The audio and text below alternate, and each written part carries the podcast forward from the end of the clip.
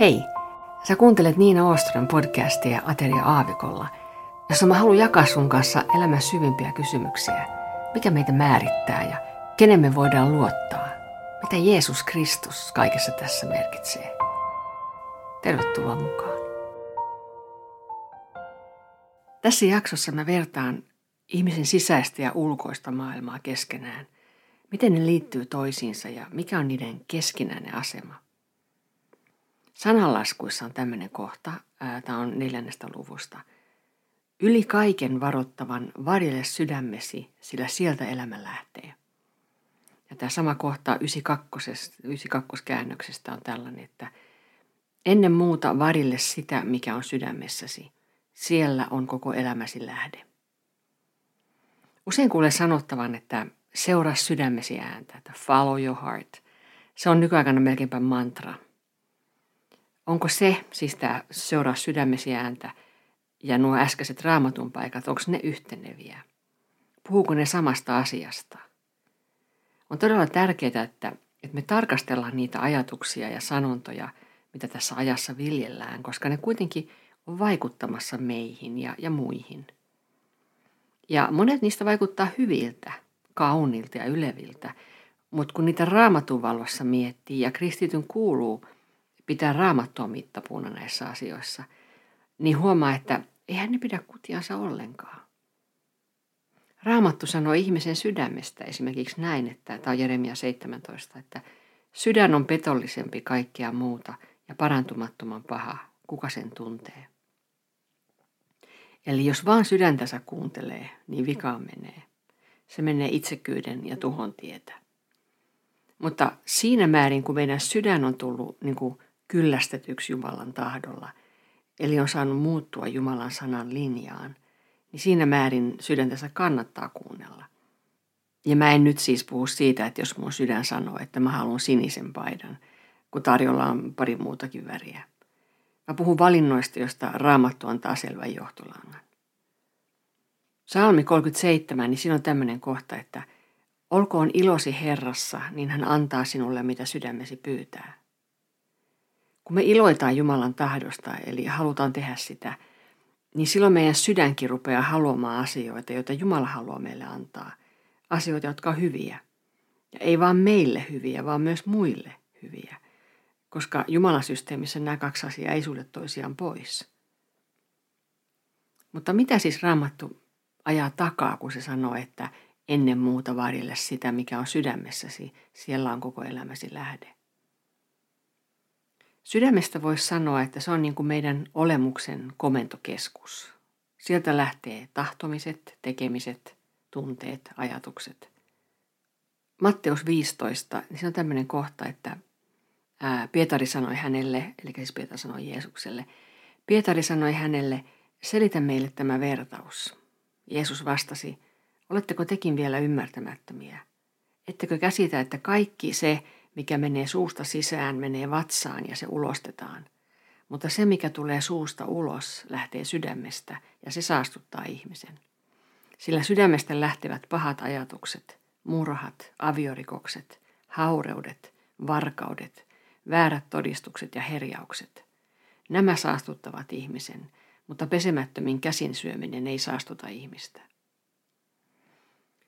Sydän on siis jonkun sortin komentokeskus, ja sen takia voisi sanoa, että sisäinen maailma on tärkeämpi kuin ulkoinen, koska se ohjaa ulkoista.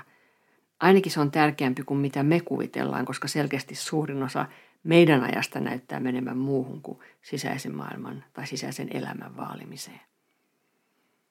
Kun anorektiko katsoo peiliin, niin hän näkee siinä vartalon, joka on liian painava ja liian paksu, vaikka vaaka näyttäisi mitään ja vaikka lääkärikin sanoisi ihan vastakkaista – tässä sisäinen maailma ohjaa ulkoisen ymmärtämistä itse asiassa niin vahvasti, että, että se uhkaa elämää. Tai on ihmisiä, joilla näyttäisi olevan kaikkea, mutta kuitenkin he ehkä vihaavat tai halveksivat itseensä. Ja, ja tämähän kuitenkin määrittää siltä, mitä heidän, niin kuin, miltä heidän elämänsä tuntuu ja, ja miten sitä eletään. Ja millä sitä itseinhon ääntä yritetään hiljentää ja sitä jokapäiväistä fiilistä sammuttaa. Eli ulospäin katsottuna hänen elämässään niin kuin, ei näytä olevan logiikkaa tässä suhteessa. Sisäinen maailma ähm, saa tekemään juttuja, jotka näyttää ihan epäloogisilta suhteessa siihen, mitä ulospäin näkyy. Esimerkiksi ihminen näyttää käytöksellään haluavansa työntää kaikki pois luotaan, vaikka sisin huutaa, että rakasta minua, näe minut. Tai itse varmalta ja menestyvältä näyttävä ihminen voikin olla sisältä rikki ja itseinhon. Eli sisäinen maailma tässä kuitenkin sitten hallitsee.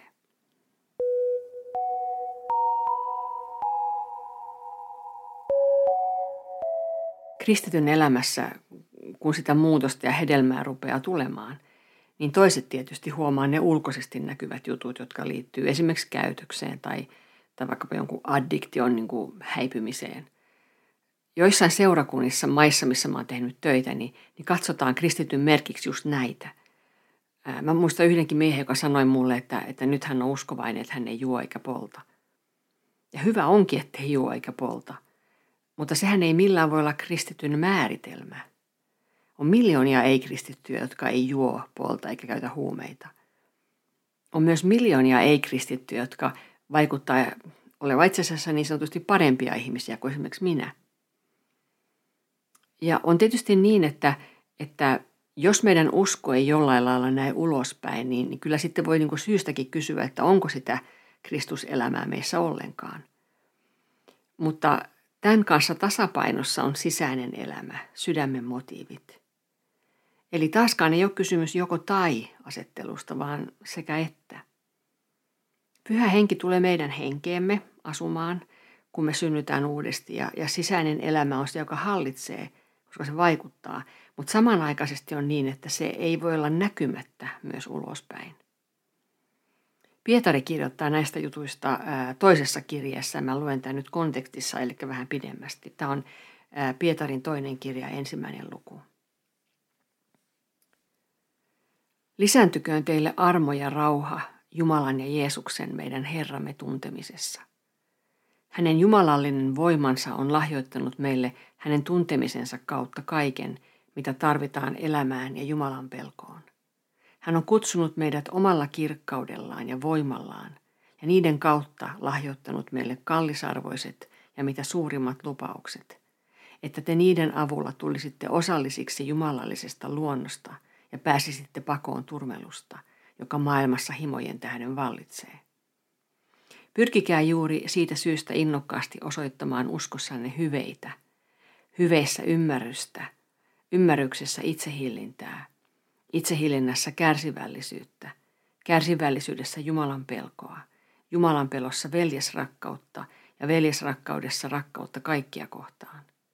Jos teillä on nämä ja ne yhä enentyvät, ne eivät anna teidän olla toimettomia eivätkä hedelmättömiä Herramme Jeesuksen Kristuksen tuntemisessa. Eli sisältä se alkaa, vaikka kylläkin se muutoksen alku ja generaattori tuleekin meidän ulkopuolelta eli Jumalasta. Ihan esimerkkinä näistä periaatteista mä haluan nostaa yhden asian, ehkä varsinkin meidän seurakunnissa. Meillä on nykyään kaiken nimisiä evankeliointimetodeja ja kikkoja, joita me opetetaan – ja silti mä oon vahvasti sitä mieltä, että me ei opita esimerkiksi evankeliointia päälle liimatuilla metodeilla. Ja paras tapa on, kun meidät on niin kuin kyllästetty sillä Jeesus-elämällä. Kun näin on, niin silloin se ei voi olla saamatta seurauksia. Se ei voi olla näkymättä, niin kuin Pietari tuossa kohdassa sanoo. Tämä ehkä tuntuu niin kuin pitkältä tieltä ja jotenkin semmoiselta amebamaiselta, vähän niin kuin muodottomalta, että siitä ei oikein saa kiinni eikä ole niin kuin näyttää näkyvää tulosta. Ei ainakaan niin, että itse voisi sillä tuloksella isotella. Ja pitkä tie se onkin, mutta sille ei ole vaihtoehtoja. Ja silti on totta, että noviisikin saa olla Jumalan käytössä. Tämä on jotenkin niin, niin lainausmerkissä tasa-arvoista, että jollekin kokeneelle voi olla nöyryyttävääkin, että jotakin ihan vasta-alkajaa Jumala käyttää. Jumala tekee niin kuin hän haluaa. Ja samanaikaisesti on niin, että meidän tulee pyrkiä siihen kasvuun. Mä luen hebrealaiskirjasta viidennestä luvusta. Jokainen, jota vielä ruokitaan maidolla, on kokematon vanhuskauden sanassa, sillä hän on pikkulapsi. Vahva ruoka taas on täysi-ikäisille, niille, joiden aistit ovat tottumuksesta harjaantuneet erottamaan hyvän ja pahan. Toi harjaantuminen tulee siitä, kun oppii, kun tekee – Ja meidän tulee pyrkiä saamaan hengellisiä lahjoja, kokemusta, oppimista. Ja tähän voi hyvinkin liittyä ne metodit, joista voidaan saada aha-elämyksiä. Ja meidän tarvitsee pyrkiä tähän itse asiassa toisia varten, jotta me voidaan kantaa hedelmää, siis toiset saa niistä hedelmistä sen ensisijaisen hyödyn, mutta ilo tulee hedelmän kantajallekin, kun hän saa olla hyödyllinen ja itse asiassa oppii sitä taas lisää. Se on tällainen rakkauden sykli. Ja tämä ei tarkoita omaan napaan tuijottamista. Siitä mä en siis tässä puhu. Enkä mä myöskään tarkoita sitä, mitä gnostilaiset ajoi takaa ensimmäisillä vuosisadoilla jälkeen Kristuksen syntymän, että materia ja ruumis on pahasta ja ainoastaan ei-materialistiset asiat on hyviä. Tätä gnostilaisuutta vastaan Uuden testamentin tekstitkin niin kuin reagoi. Eikä myöskään niin, että, että tarvitsisi eristäytyä muusta elämästä ja niin kuin vaan sisäisesti rakentaa itseään vaikkapa mystikkona. Koska koko ajanhan on totta, että, me, että meidän eteen tulee asioita ja meidän tulee tehdä niitä asioita, kun tulee meidän eteen. Ja niitä hän tulee. Ja sitten samanaikaisesti rakentua sisäisen ihmisemme puolestaan. Eikä myöskään ole tarkoitus vain niin odottaa sitä suurta tehtävää ja niin kuin vaan sisäisesti valmistautua sitä suurta tehtävää varten ja ennen sitä ei sitten niin kuin tehdä mitään. Yksi mun tuttu kertoi tällaisen tapahtuman elämästään. Hän on kova marjanpoimija ja, ja löytää tietysti hyviä marjapaikkoja. Häneltä tuli kerran kaksi tällaista marjanpoiminnassa aloittelijaa kysymään, että, että voisiko hän ottaa heidät mukaan, että hekin löytäisi niitä hyviä marjapaikkoja. Ja mun tuttavani sanoi, että joo se käy. Ja he lähti metsälle, ämpärit mukanaan ja, ja kulki kolmestaan aika kauan, eikä sitä hyvää marjapaikkaa ollut vielä sitten löytynyt. Ja nyt oli jo kuljettu aika kauan siis ja, ja aloittelijat totesi tilanteen ja sanoivat, että heidän ämpärinsä oli vielä tyhjät. Sitten he katsoivat ja näki, että, että mun tutullani oli ämpärissä jo marjoja ja, ja ihmetteli sitä, että miten sulla on niin niitä, kun, kun sitä marjapaikkaa ei ole vielä löytynyt. Mutta mun tuttuni totesi, että, että hän oli koko ajan kerännyt niitä marjoja sillä aikaa, kun hän etsi sitä hyvää paikkaa.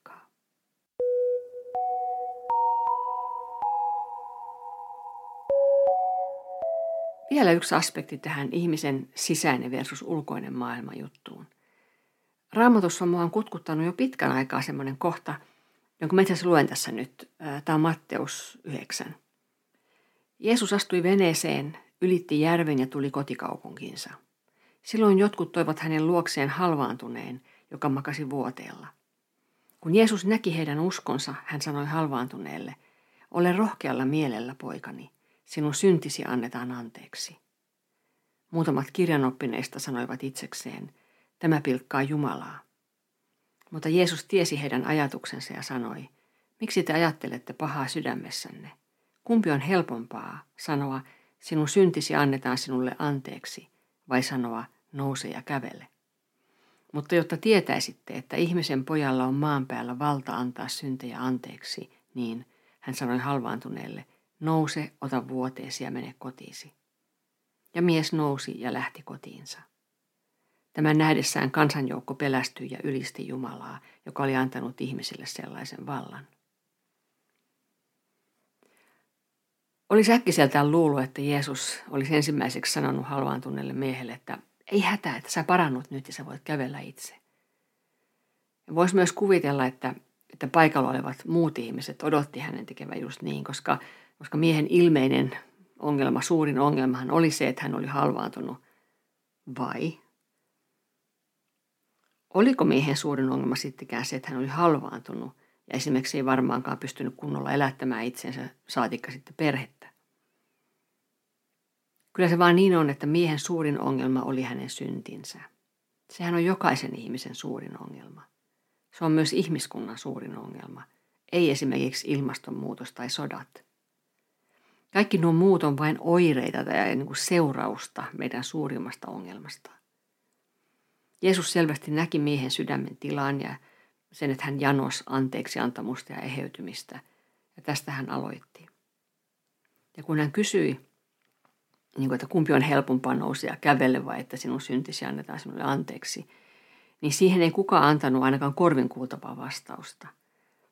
Mä itse taipuvainen itse asiassa ajattelemaan, että helpompi ainakin Jeesukselle oli sanoa, että nouse ja kävele, koska syntien anteeksi antaminen koskettaa ihmistä niin paljon kokonaisvaltaisemmin ja sitä paitsi maksoi Jumalalle, Jeesukselle, ristillä sen kalleimman hinnan. Joka tapauksessa Jeesuksen kysymys on niin briljantti, siinä joutuu miettimään niin monta asiaa. Ja tietysti sitten vielä ihan oma problematiikkansa oli se, että esimerkiksi kirjanoppineet ää, oli raivoissaan siitä, että Jeesus antoi anteeksi syntejä. Ainoastaan Jumalahan niin voi tehdä. Niin, ainoastaan Jumala voi niin tehdä. Kun mä noissa vankiloissa paljon pyörinyt ja, ja niihin liittyviä asioita paljon tietysti miettinyt, niin tällaisenkin asian mä oon huomannut, että, että vangille ulkoinen tuomio eli vapauden riisto on todella merkityksellinen, koska sun vapaus on poissa ja, ja toiset sanelee sun ulkoista elämää hyvinkin pitkälle. Ja mun mielestä on myös niin kuin joka osapuolelle tärkeää, eli siis tekijälle, uhrille ja yhteisölle tärkeää, että rikoksesta seuraa rangaistus. Tästä puhuu raamattukin, eikä vaan vanhassa testamentissa. Ja kun tuomio on sitten istuttu, niin tulee vapautus tuomiosta. Ja asia on pois päiväjärjestyksestä, ainakin teoriassa. Siis käytännössähän usein tietysti niin, että, että tämä on sitten merkitty mies tai merkitty nainen yhteiskunnan silmissä ja on esimerkiksi vaikea saada työtä. Mutta silti mä väitän, että suurempi asia on, jos tuomittu saa Jumalan edessä armon. Jos Jumala antaa hänelle hänen rikoksensa, hänen syntinsä anteeksi, niin silloin se on saatu anteeksi ja vapauttava tuomio on saatu korkeimmalta ja tärkeimmältä mahdolliselta taholta. Tällä on maailman mullistava merkitys vangille, vaikka hänen vankilatuomiota olisikin jäljellä ja hän joutuisi istumaan pitkänkin aikaa vielä vankilassa.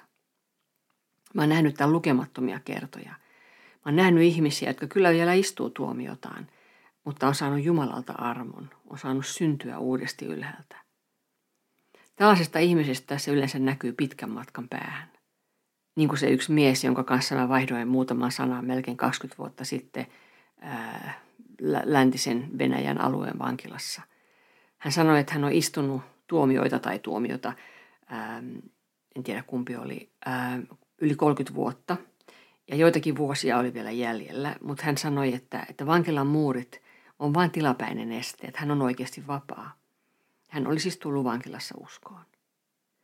Tai ne kaksi uskovaa miestä Ukrainan vankilassa, jotka istui samassa sellissä elinkautistuomiota. He oli siis jo aika monta vuotta sitten tulleet vankilassa uskoon ja, ja me tavattiin heidät meidän vankilakeikan jälkeen kuulusteluhuoneessa, jossa he oli niin kuin yhdessä niin kuin pienessä häkissä. Siis oli yhdessä siinä häkissä ja se, tämä häkki oli niin kuin huoneen sisällä, koska, koska he ei saaneet olla niin kuin vapaina samassa tilassa meidän kanssa. Ja me oltiin heidän luonaan hyvän aikaa. Me juteltiin, laulettiin, rukoiltiin. Ja mä en tiedä, kuka meistä oli onnellisempi, he tai me vierailijat. Mutta sen mä tiedän, että näistä miehistä loisti Kristuksen ilo. Eli jos saa Jumalalta vapauttavan tuomion, niin se saa vankila-ajankin ihan toisenlaiseksi, vaikka vaikeaa voi ollakin. Ja tämän takia on niin totta se sanonta, että, että hyvä omatunto on paras päänalonen. Tämäkin puhuu isoilla kirjaimilla siitä, että, että ihmisen sisäisellä maailmalla todellakin on merkitystä. Jatketaan funderauksia seuraavalla kerralla. Kiitos kun olit kuulolla.